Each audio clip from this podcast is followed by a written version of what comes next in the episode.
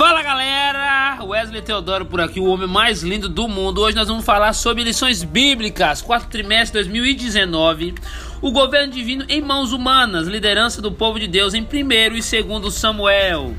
O que é que nos diz? Primeiro, qual será o nosso texto áureo?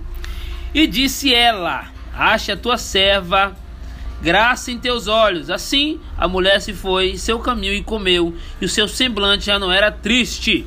Verdade prática nos livros de Samuel, aprendemos a servir, a adorar e a amar a Deus de todo o coração, apesar das circunstâncias. O que que nós, leitores, amantes da Bíblia e amantes do Evangelho, aprendemos com isso?